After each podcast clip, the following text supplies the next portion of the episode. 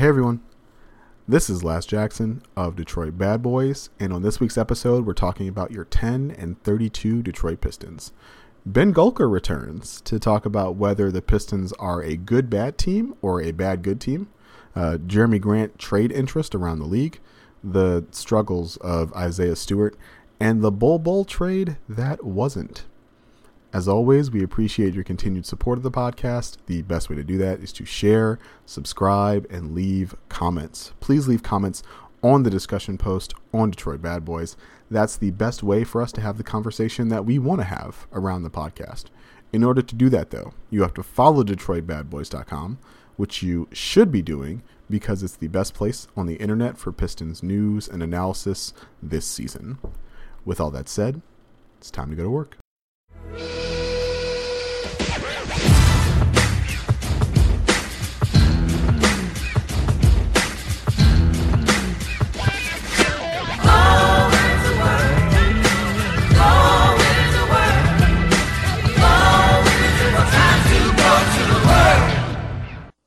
Hello, everyone. Uh, welcome to this week's episode of the Detroit Bad Boys podcast. I am your host, Lazarus Jackson, and making his triumphant return to the podcast, my co-host Ben Gulker. What's up, Ben?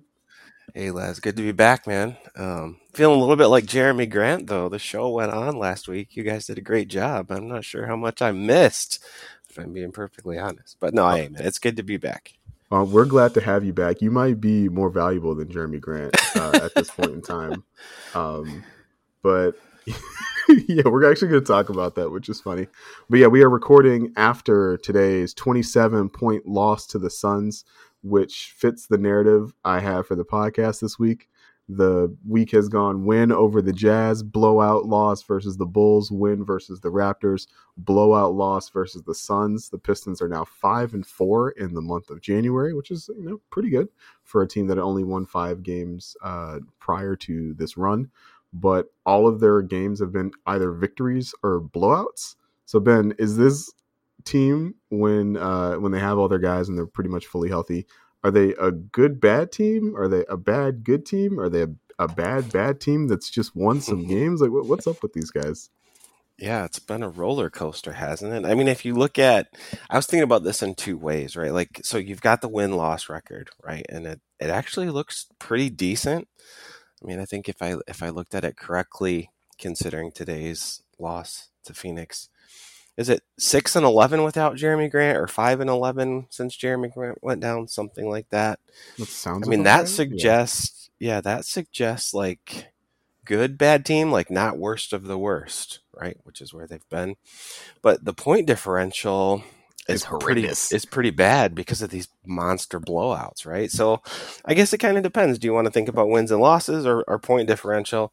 I tend to like point differential over big sample sizes, right? Um, tends to be a pretty good indicator of team quality. And uh, that's still that's still pretty ugly, still pretty ugly. But um, the wins have been much more enjoyable to watch, and honestly, the blowouts, like it's kind of easy to tune them out, right? Like they get down by thirty, and it's like, uh, well, okay, this one's over. But the wins have been fun, so um, maybe they're starting to find themselves a little bit into January here. Yeah, it. I think the thing that makes it interesting, right, is because you're right that uh, like net rating and point differential is much more often a, an indicator of whether or not a team is bad or good. Um, but they've beaten good teams. Like if, if they had beaten, you know, Orlando by 20 or and beaten like Houston by 20, like I think we would have the like this conversation would be lessened a little bit. But like they've beaten Toronto. Toronto's a playoff team right now. They've beaten the Jazz. The Jazz are top four in the West. They've beaten uh, the Bucks. The Bucks are top four in the East like the this team has beaten some some quality teams. They've just also gotten spanked a bunch, and and so I'm not quite sure uh, what to make of this. I think this is part of the instability you get when you are helmed by like a 20 year old uh, you know, it does often feel like, and this is something that like Keith Black on, on Twitter has talked about a bunch. It feels like if if Cade and Saddiq are making shots, like this team like has a good chance of hanging in there, and if they're not, they just kind of don't. And so uh, that's that's something worth monitoring. We're going to talk about Saddiq uh, and and Cade later on this podcast, but it, it does kind of just feel like it's really up to whether or not those two guys are, are playing well.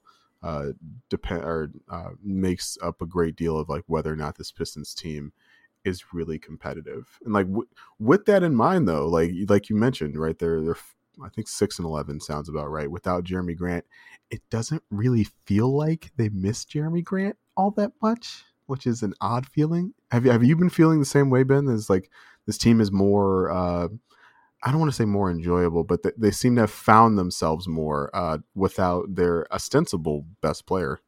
Yeah, I mean, I've been kind of snarky about this on Twitter here and there over the last couple weeks. Um, but you know, to be more serious about it, I think my take on it is twofold. One, I think the Pistons have some other offensive tools that can maybe not completely replace Jerami Grant's offensive versatility, but at least replace some of the points. Hami and Saddiq have, have both stepped up um, and Cade as well, although he's been a little more up and down the last couple weeks than he was prior. And so they can they can get buckets. They found a way to get buckets, and I feel like it's a little bit more cohesive five man offense without Jerami in the lineup right now. Not that it has to be that way, but that that's kind of my take on it right now. The second part is, um, you know, I th- I think there's been a sharpening of the clarity and a sharpening of the focus about who ought to have the ball when and how uh, mm-hmm. in Jerami's absence. You hinted at this. Uh, certainly, it, it, feels like Cade's, Cunning- Cade's team right now. It feels like Cade Cunningham's team, and I think uh, Saddiq has also stepped stepped up in Jerami's absence and, and demanded the ball and been much more efficient and productive in the assumed role that he's taken. So those are kind of my two takes. They've been able to replace the the points. Saddiq and Hami have stepped up in a five man show, and I think there's just more clarity about who should have the ball and when in Jerami's absence right now. No, that's that's a great point. It makes me wonder what the team will look like when and if he returns. Uh, we know his name has been in trade rumors, uh, you know, basically since the injury. Um, the trade deadline is February 10th, I believe, and so my and we don't we don't have an exact timetable on his return from his UCL injury, but we did get a note that like he's the hand is no longer wrapped, and it sounds like he's uh, maybe not practicing fully, but like taking part in some parts of practice, which is good. Um, I don't know. I do think this team looks more cohesive. To your point, Ben, w- without him, I think the the hierarchy is definitely like more clearly established without Jerami Grant. I don't know how his return affects that, and I think it makes. I think that like this stretch has made trading Jerami Grant like more important than it was before. Like right now, like before, I think like trading Jerami Grant was kind of like optional.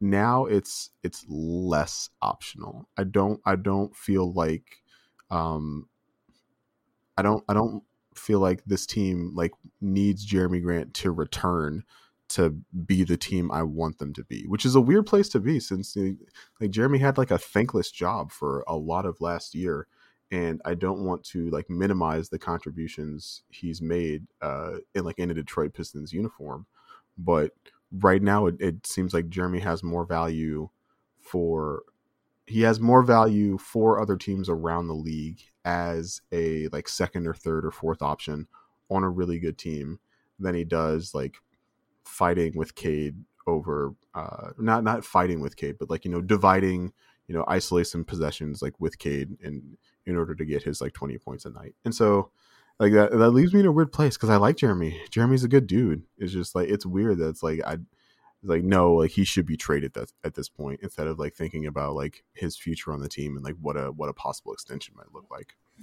Yeah, you know, if I were coaching Jerami right now as part of the Pistons coaching staff, you know, you have to handle this delicately, mm-hmm. obviously. Mm-hmm. But I mm-hmm.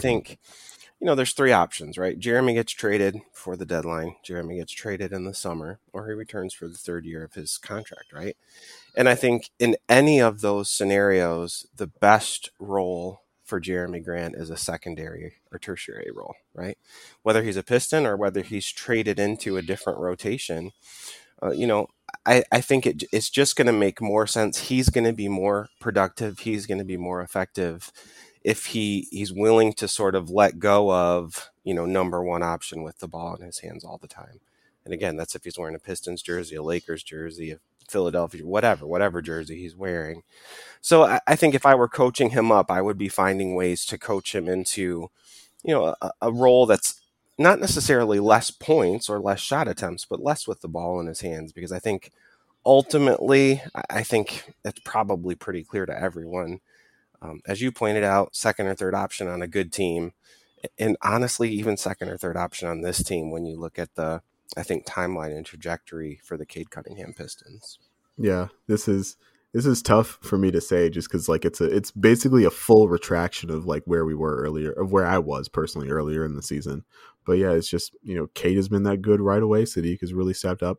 I want to shoehorn in Saddiq's numbers here. Saddiq since Jerami has been out is averaging twenty point seven rebounds, three assists, one uh, steal plus block a game. Uh, almost two turnovers a game, and he's shooting 36% from three and averaging four free throws a night.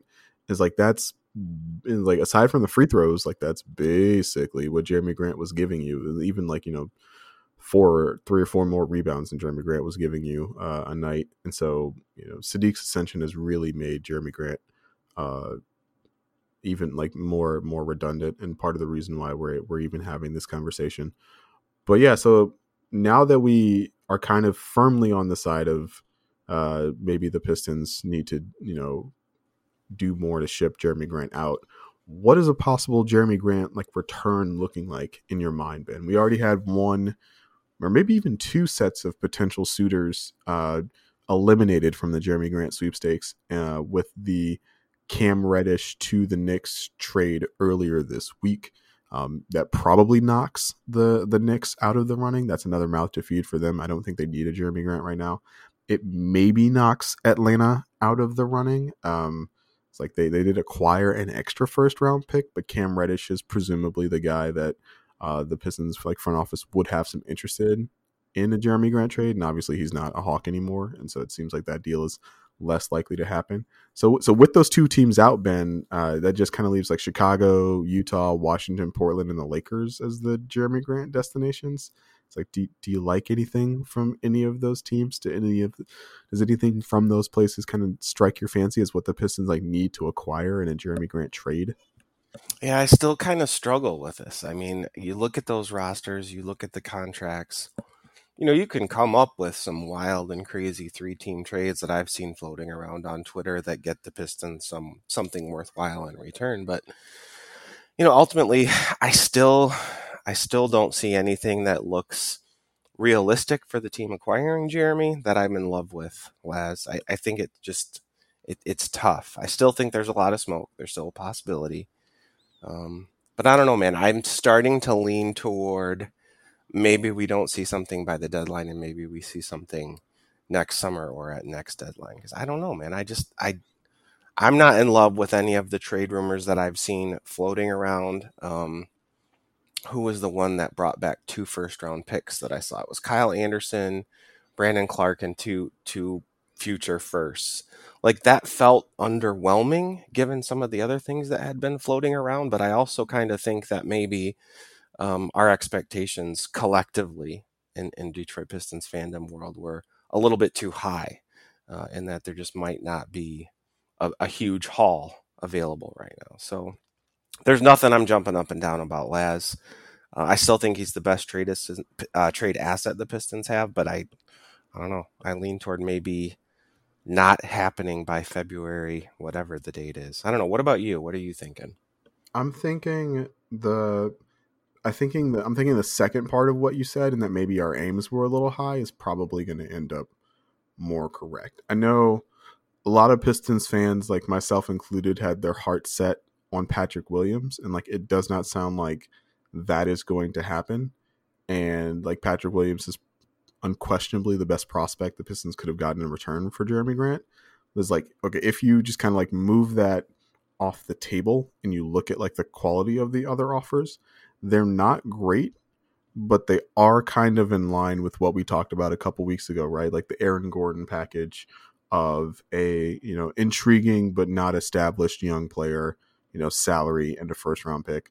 Like I, I think you like other teams can can cough that up, right? So I, I do think we see something happen, but I don't think it's as um I don't think it's as sexy as uh, as Pistons fans were like initially thinking about um when uh it was first like you know told that Jerami Grant was uh, available for trade. Um, like when you think about like James Edwards was talking, uh, the third was talking about this uh, a little bit earlier um, in one of his columns. The like if the Portland Trailblazers offered like Norm Powell, Nassir Little, and like a first round pick, it's like would that be enough? And at first you're like, eh, like no, like Norm Powell is like fine, he's not that good. But then you think about like and like Nassir Little is is is interesting, but you know not as interesting as Patrick Williams. Um, and the the first round pick is uh, and, and, Portland has multiple first round picks to offer, um, and they're going to work really hard. I think after the this Damian Lillard injury news to keep their own first round pick that they uh, I think they gave up in the, one of the Covington or the Nance trades. Um, but like you, you think about that offer, and it's like actually like that's not that's not terrible, right? Like Norman Powell would be it's like as a guy who can both hit threes and attack the rim, it's like he would be a really nice fit next to Cade in the backcourt. And Nassir Little is like roughly the same type of interesting physical prospect that RJ Hampton was last year in the in the in the Aaron Gordon trade. And so it's like that's that's not bad. It's not what I wanted for Christmas, right? but uh, but at this point, like I, I try not to think about uh, being spoiled. It's like I did a whole podcast with uh, with like uh, with Quentin Mayo about the uh, about the Washington Wizards and what they were willing to offer, and it did seem like it's like okay if you get one of like Deni Avdija or like Rui Hachimura, like that's really interesting. It was like even if you don't, it's like you get you know some functional NBA players, you get Corey Kispert and uh, it's like another rookie, uh, an older rookie, but a rookie with a skills head who also like would play really well next to Cade. The Pistons could really use another knockdown shooter guy, and and some more like picks. It's like okay, this these things are interesting, right? I think it's like instead of trying to like maximize the the level of prospect the Pistons are getting back in this trade, I've started to think about like what what pieces can they get back in trade for Jerami Grant that maximizes Cade Cunningham because like now it's like as soon as you trade Jerami Grant, it's like super duper officially Cade Cunningham's team, and so you need stuff that maximizes Cade Cunningham. So it's like okay, you need shooting, you need a pick and roll uh, like threat, and you need like maybe slightly better perimeter defense. It's like, can you get all three of those in like one package? Like, probably not. Can you spread that out over a couple of guys? Like, maybe. And so it's just that is the thing I'm trying to keep in mind, like as we as we do these Jerami Grant trade exercises in the future. It's like, how does this trade maximize like what Cade Cunningham has to offer? And so like that is I think that's the the question any Jerami Grant trade like has to answer uh, coming up. All right, Ben. Uh, speaking of Cade Cunningham, want to talk about uh, his play over his last seven games, so not including the the game today where he was uh, unjustly ejected, uh, mistakenly ejected. Uh, I don't I don't even want to talk about that. But uh, over his last seven games, he's averaging 16 points, four rebounds, and six assists. He's also averaging four, a four turnovers a game, which is a big yikes.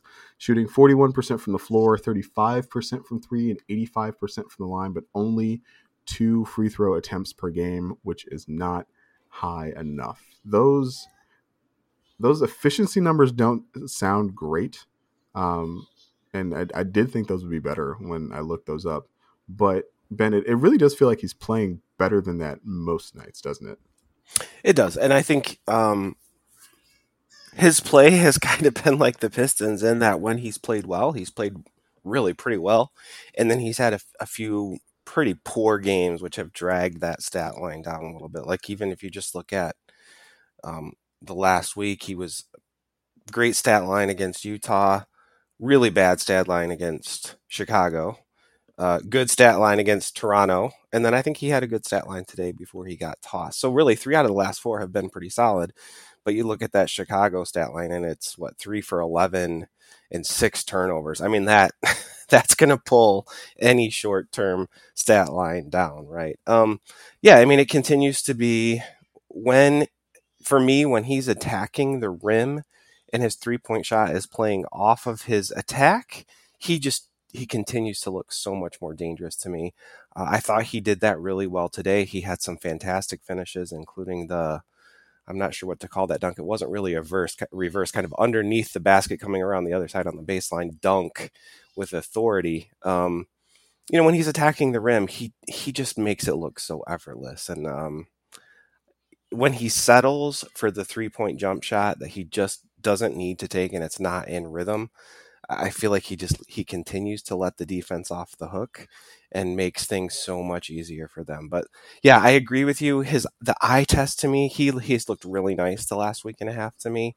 Um, but you just throw a couple of those those stinking rookie games in there where he doesn't shoot well and he turns it over a lot, right? Like yeah. any young rookie ball handler is going to have, and it just drags it down. So um, overall, I, I put this out on Twitter earlier this week I, I love watching Cade play when he's playing well. Uh, my eyes just love to watch the way that he plays. He makes incredible passes. He makes fantastic reads. He competes so hard defensively. And I think today, what I really appreciated was he got a little bit of a chip on his shoulder with the way Devin Booker was mouthing off. And again, it was an unjust ejection that it, it turned out to. But I love to see some of that competitive fire. I, I think he is clearly not satisfied with the losing and with the blowouts. And uh, if he can channel that aggression into attacking and putting pressure on the defense, um, I think he's going to be all right. Um, better than all right, hopefully, right? But um, you know, I think some of those shooting nights where he just settles uh, are, are, when we see the three for 11s or the four for 12s, and um, you know, when when he's not doing that, Laz, he is just a joy to watch. I love that you brought up the fact that it felt very much like he was jawing with Devin Booker and Chris Paul. Um, it de- like Chris Paul is a is a known irritant, mm. so I'm not surprised that uh, he was annoyed by those guys. But I do think that that shows a like a competitive streak that like is the undercurrent behind like everything that uh, we know about Cade, and like that is the thing I really, really love to see. I love uh, that uh, Cade is that competitive. What I agree with you that he's better when he's driving. I believe like Jack Kelly over at DBB, who filled in ably for you last week on the podcast, has been tweeting about this like all week, basically that like um, Cade is creating more points for himself and his teammates as a driver than uh, than he has as a shooter uh, over the last week. Um, but one thing I want to ask you about in particular, Ben, is what do you think about him leveraging his ability to get to the mid range as kind of like a compromise between letting the defense off the hook with these pull up threes and uh, attacking all the way to the rim? Because it does feel like um, he can't get to the rim all the time. It felt, uh, especially when uh, like DeAndre Ayton was in the game early, uh, it did kind of feel like he was uh, you know careful or cautious around like trying to finish over a big man of that caliber. But when you think about some of the opponents the Pistons have played over the last week, right? Think about the Raptors. The Raptors don't really have a big man like that, and Cade was able to get to the rim.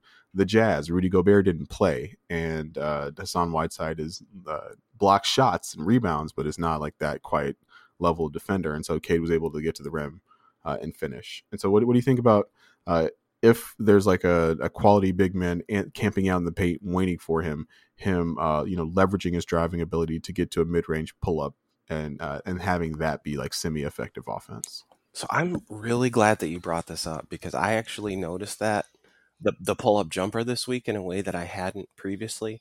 I didn't dive into the numbers yet to see if the mid range attempts are up, but it seemed to me like it might have been a focus of what he was trying to do offensively. Mm-hmm. And um, I really think that you know, like you don't want to shoot a lot of mid-range shots. I think that that's pretty clear. You want to shoot at the rim and you want to shoot threes if you're good at those things.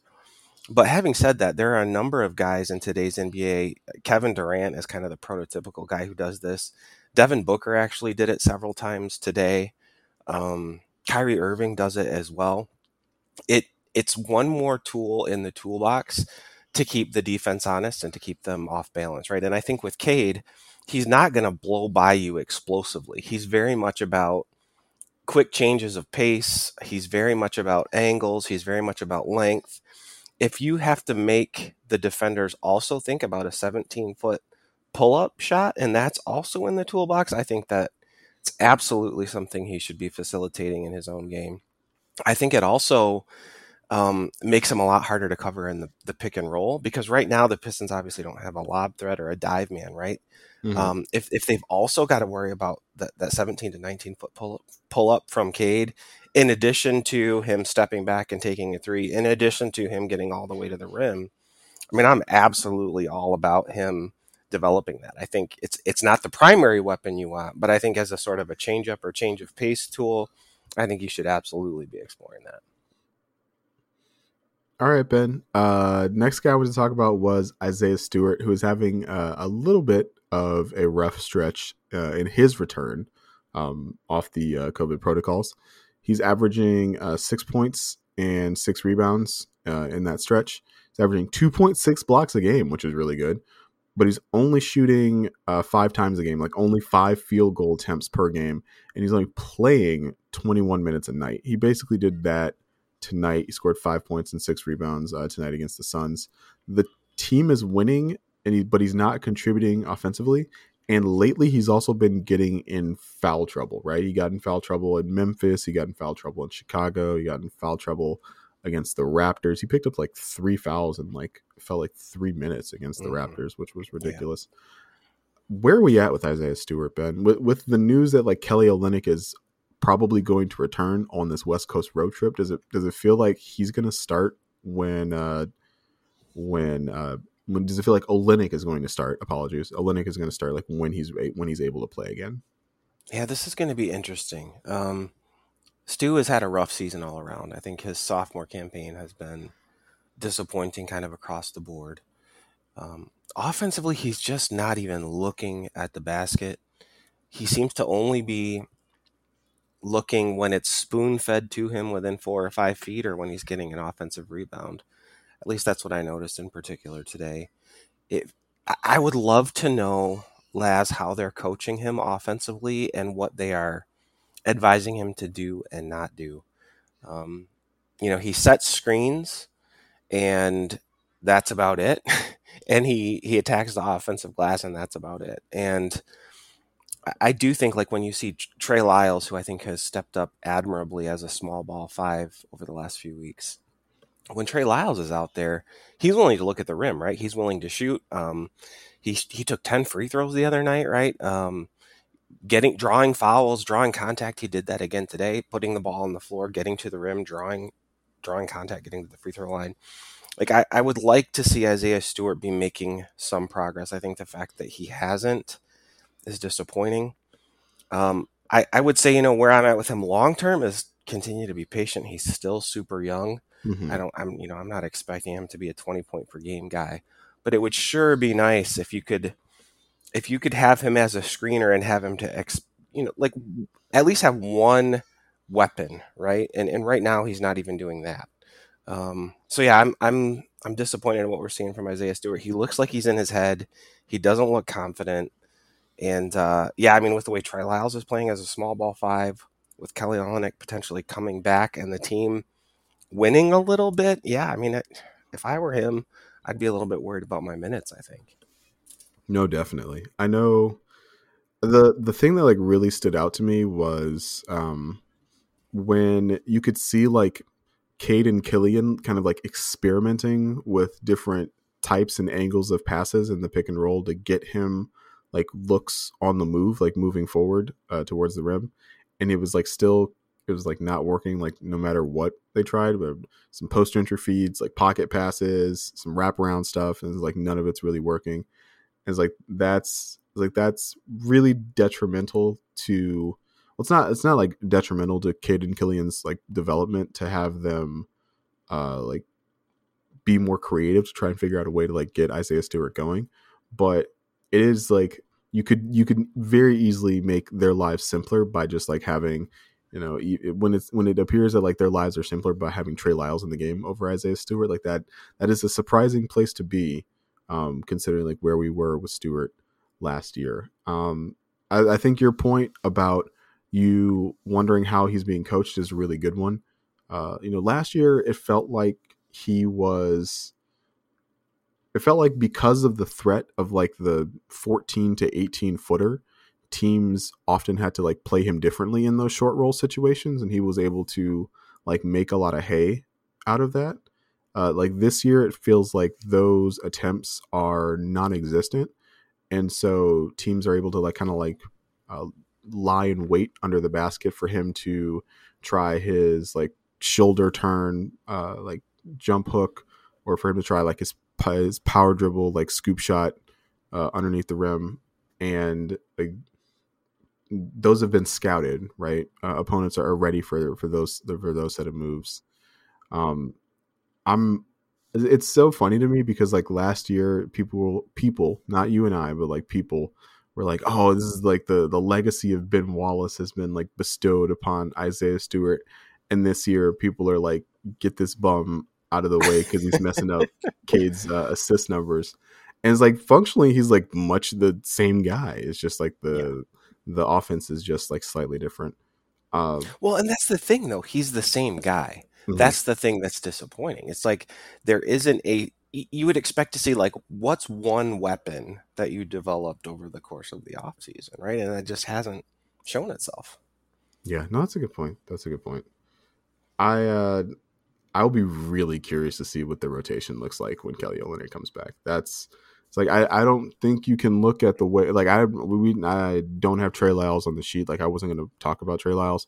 But it's like I don't think you can look at the way that the Pistons have played when Trey Lyles is on the floor and say to yourself like, oh, when Kelly Olynyk comes back, like we're gonna just do the exact same thing and and stagger uh, Isaiah Stewart and Kelly Olynyk and, and and Trey Lyles. It's like no, like the the the way the ball moves and the way that like Cade in particular looks when he's able to like get the ball to somebody that he knows like has options out of the pick and roll is just so much different and so much better that it it, it makes me like really struggle to to place like what exactly Isaiah Stewart's role is going to be on this team.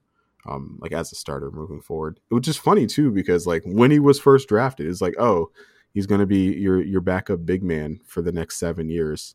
And like then he was starter he was a starter last year and he was good at it. It was like oh okay maybe he's your starting center. And now we're, we're i'm basically back to where i was when he was drafted. It's like oh he's going to be a very solid bat uh, like bench backup big man for his entire nba career. And it's like well you know things things change over the course of you know 20 months or whatever but it's interesting that i basically ended up in the same place i started with isaiah stewart yeah i was i forget who i was talking to earlier this week i think the one thing to, to keep in mind over the long term is that a lot of big men don't develop a jump shot until they're like 25, 26, 27 years old, right? Like take a guy like Brook Lopez, right? Like he made his living in the post early in his career. Now he's a stretch five, right? Or he was a stretch five, right? Last year on, right. On a championship team. So I'm not saying that's Isaiah Stewart's trajectory. I'm just saying like, yeah, it's been a disappointing season for him. I completely agree. But I also would urge patience because I we've seen we've seen enough little flashes here and there with ball handling. We've seen practice tape of him knocking down jumpers. Like there's some talent there. It's just it's uh it's not manifesting as quickly as we would like, I don't think. That's totally fair. All right, Ben. The uh the Bol Bol trade that wasn't. Uh the Pistons the Pistons medical staff apparently found uh some well we don't know for sure if uh, some issue was found with Bol Bol. We just know that um, the Pistons doctors did not like his physical, and so the trade the uh, that occurred what was it like two weeks ago now at this point uh, between mm-hmm. the Pistons and the Nuggets was rescinded. Return uh, Roddy McGruder is back. It's like it's nice to have Roddy McGruder back in the locker room. Uh, the Pistons miss out on the uh, tantalizing potential question mark that was uh, Bol Bol. uh, what what was uh, what was your interest level in Bol Bol? We never actually like talked about this. My interest level, Laz, was I mean, why not? Could be fun, but that's that's about it. I mean, I remember growing up watching his dad play, and I I thought that was so much fun to watch him play. Um, you know, shades of his dad, obviously, in terms of his physical stature and abilities.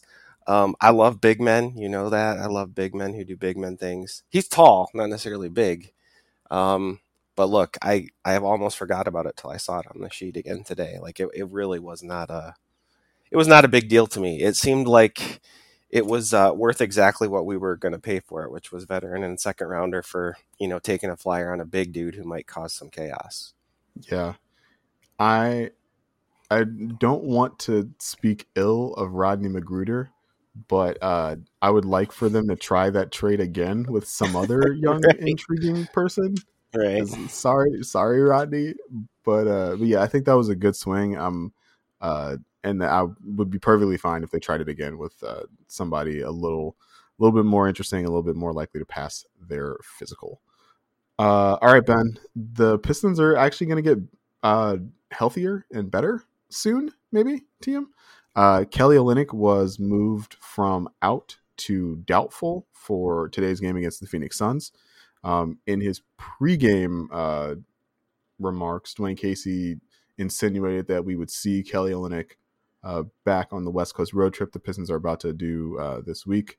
Um, additionally, Frank Jackson is like who I had almost like kind of sort of forgotten about. Is like I totally forgot that Frank Jackson was a part of this team.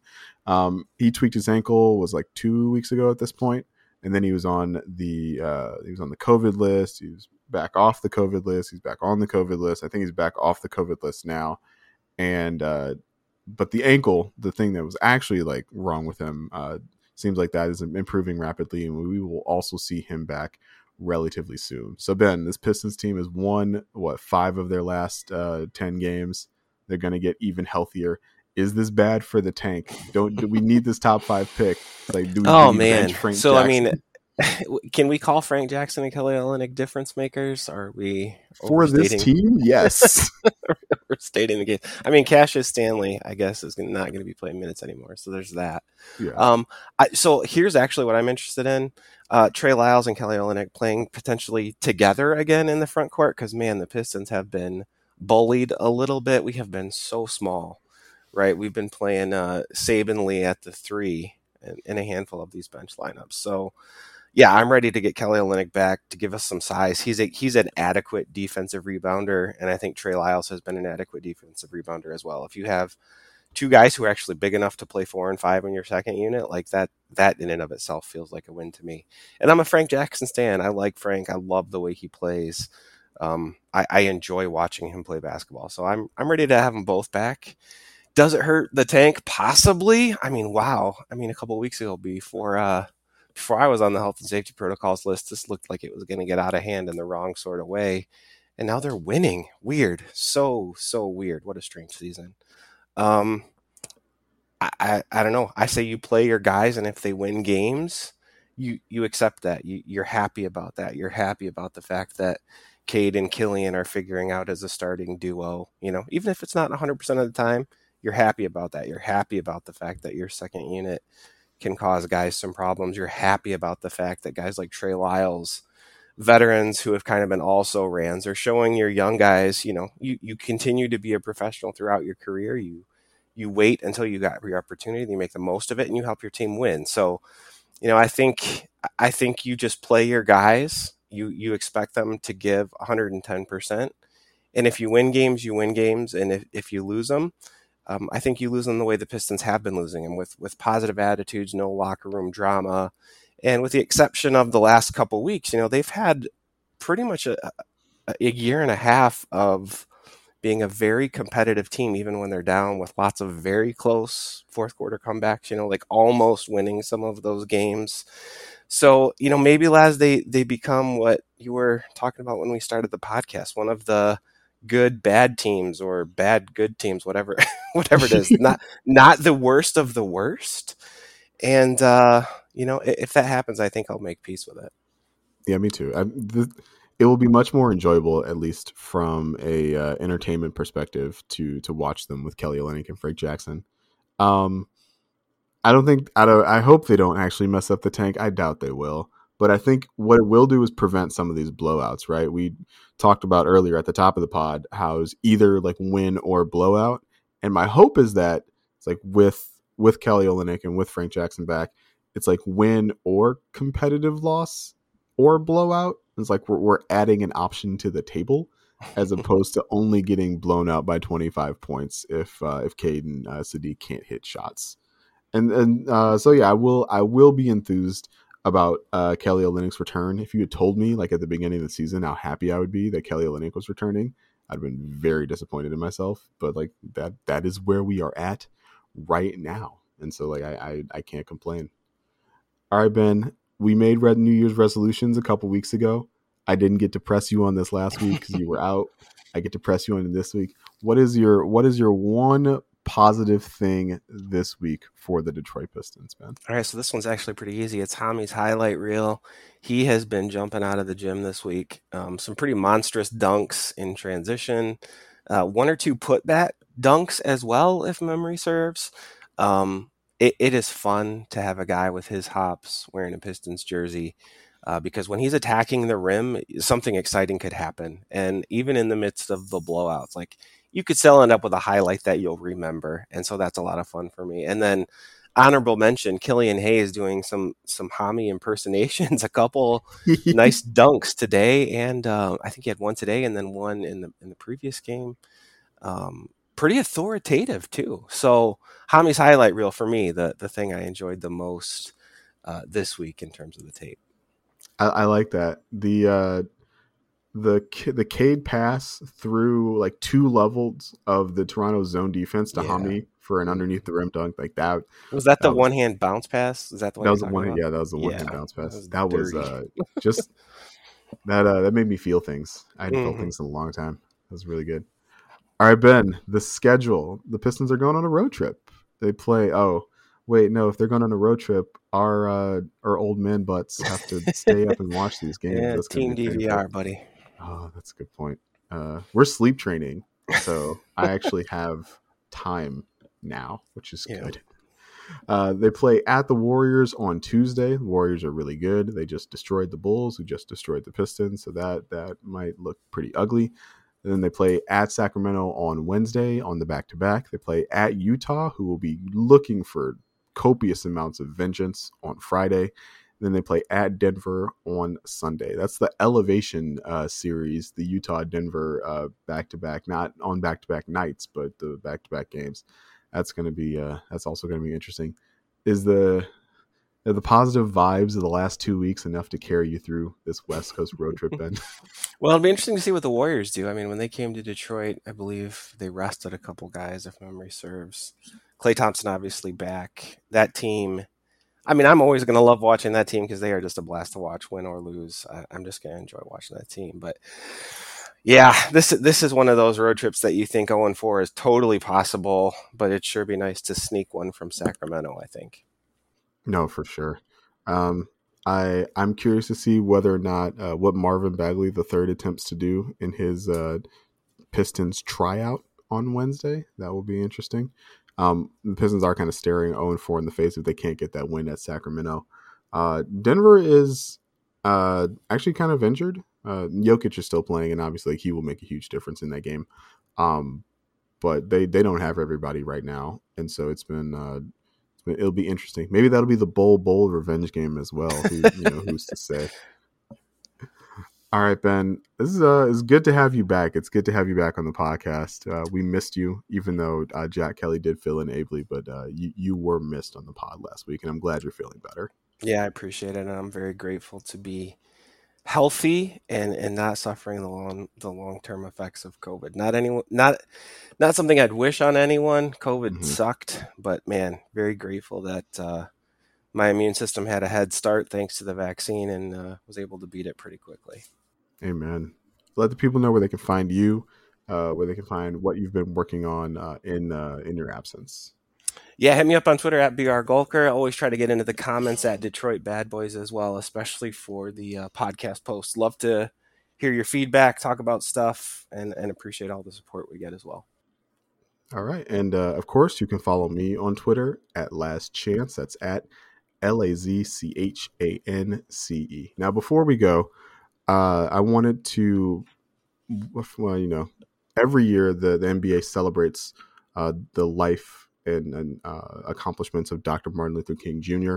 I'm really glad the NBA takes that time to honor and celebrate his life. Uh, Dr. King was, of course, one of the most clear minded thinkers that this country has ever produced. And at the end of this podcast, I wanted to leave you with a short passage from a speech he actually delivered in Detroit in 1961. And so, quote, each of us lives life on two levels, so to speak, and we operate within two realms the within and the without. The without of life is what we use, it deals with the techniques and devices, instrumentalities, and mechanisms by means of which we live. In short, the material stuff that is necessary for our existence. This is the without of life the car we drive, the house we live in, the clothes we wear, and all of the material objects that are necessary for our earthly survival. Then there is the within of life, and this is that realm of spiritual ends, which expresses itself in art, literature, morality, and religion, for which, at best, we live.